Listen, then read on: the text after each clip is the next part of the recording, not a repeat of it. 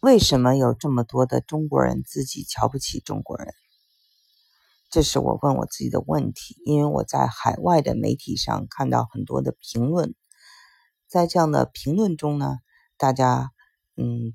有遇到一点点中国发生的事情，或者中国游客在国外发生了一点点事情，我们就会看到有这样的评论说中国人的品质怎样。或者中国人的素质怎样，就是很容易轻易就得出结论，一切都是中国人素质差，中国人的品质差，然后一切都得到了答案。这个是一个典型的自恨行为和一种民族的虚无主义。因为你想想，美国人会这样说吗？我们美国人都是呃红脖子，我们美国人都没有文化，我们美国人都不爱看书。我相信。他们不会把个体变成是一个整体现象。我们中国人里可能有没有礼貌的人，但也有很多知书达理的人。中国人里头有很多不爱给小费的人，但是像我一般都是给百分之二十的小费。我周围很多人都是小费上非常慷慨。那么在有朋友做餐馆的时候，他还说了，他说中国人呢绝对不是给那个呃小费最低的。所以呢，我就想说呢，有有很多事情哈，就是我们不能够。以偏概全，更不能有一个倾向，就是很容易就做一个自我厌倦。那么，我想说，这种自恨和自我厌倦和自己瞧不起自己的这种文化来自于哪里呢？我们想看看哈，从五四开始，大家就要的是科学与民主，就是有一种自己的文化，这种封建文化的一种呃愚昧。啊，被这个清朝统治这种呃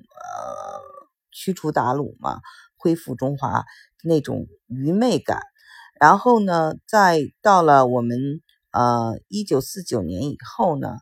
嗯，有这个唯物主义呃文化，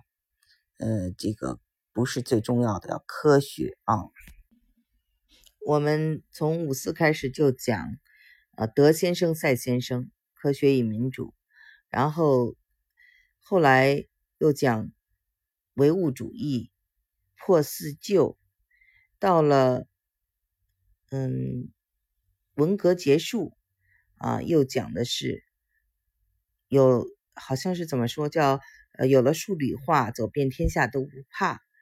嗯，所以呢，在整个我们看这个漫长的这个一百年来，嗯，大家是都对科学的看重。反而呢，对那个文化，尤其是中国的传统文化，有一种呃摒弃，甚至是有一种呃瞧不起。那是这些年来哈，中国文化国学才重新兴盛。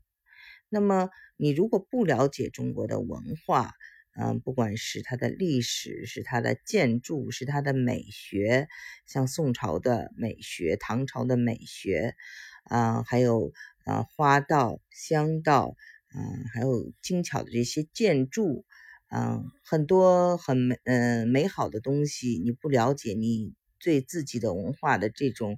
啊，厌倦呢，就能得到理解了。所以，我们看到呢，很多人呢，就是说他可能本身就是学数理化的，缺乏对这个中国文化的这种 appreciation，就是这种欣赏。那么到了国外以后，他遇到了一个更加强势的文化。这个文化呢，也许是比较嗯普及的、大众的，并不是非常呃高雅的。但是因为它很强势，所以呢，在中国文化呢，嗯，它本身又比较呃没有很多的知识的情况下，很容易被这种强势文化所打压。而对自己的文化产生了质疑，所以呢，我们看到哈，就是，嗯，我记得有一个朋友跟我说，他在他的一个这个朋友是做文化的嘛，他从北京出差到了加州，然后看到他的一个朋友说一心想买个大房子，而且要买在白人区里头，然后终于买了这个大房子以后呢，它里面全放着很多盒子，就屋里没有任何的这个摆设。那么这个朋友，因为他是搞设计嘛，他把那个在那个后海那边有一个很漂亮的四合院，他把自己的房间、把自己的会所都布置得非常的有情调。那么他就看到这个朋友买了一个很大的房子，却是摆满了盒子，他就发现哦，这个这个人想过一种很好的生活品质，但是因为缺乏文化，就不能够享受这种文化品质。那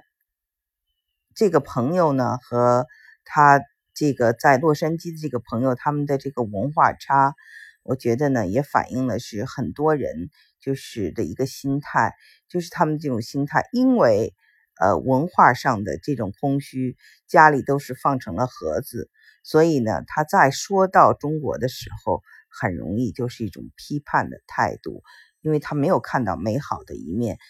这是他自己的知识本身的匮乏。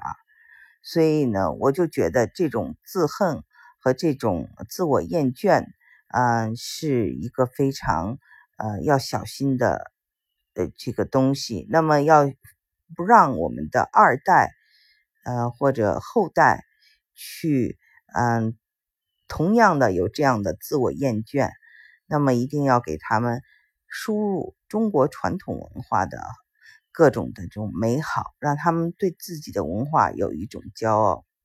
所以呢，他才会他对自己的这个种族和黑头发、黑眼睛有一种骄傲感。因为一个人呢，不管你在哪里啊生根，或者在哪里迁移到哪里，你对自我否定，没有一个人是活得幸福的。自我否定的人都是痛苦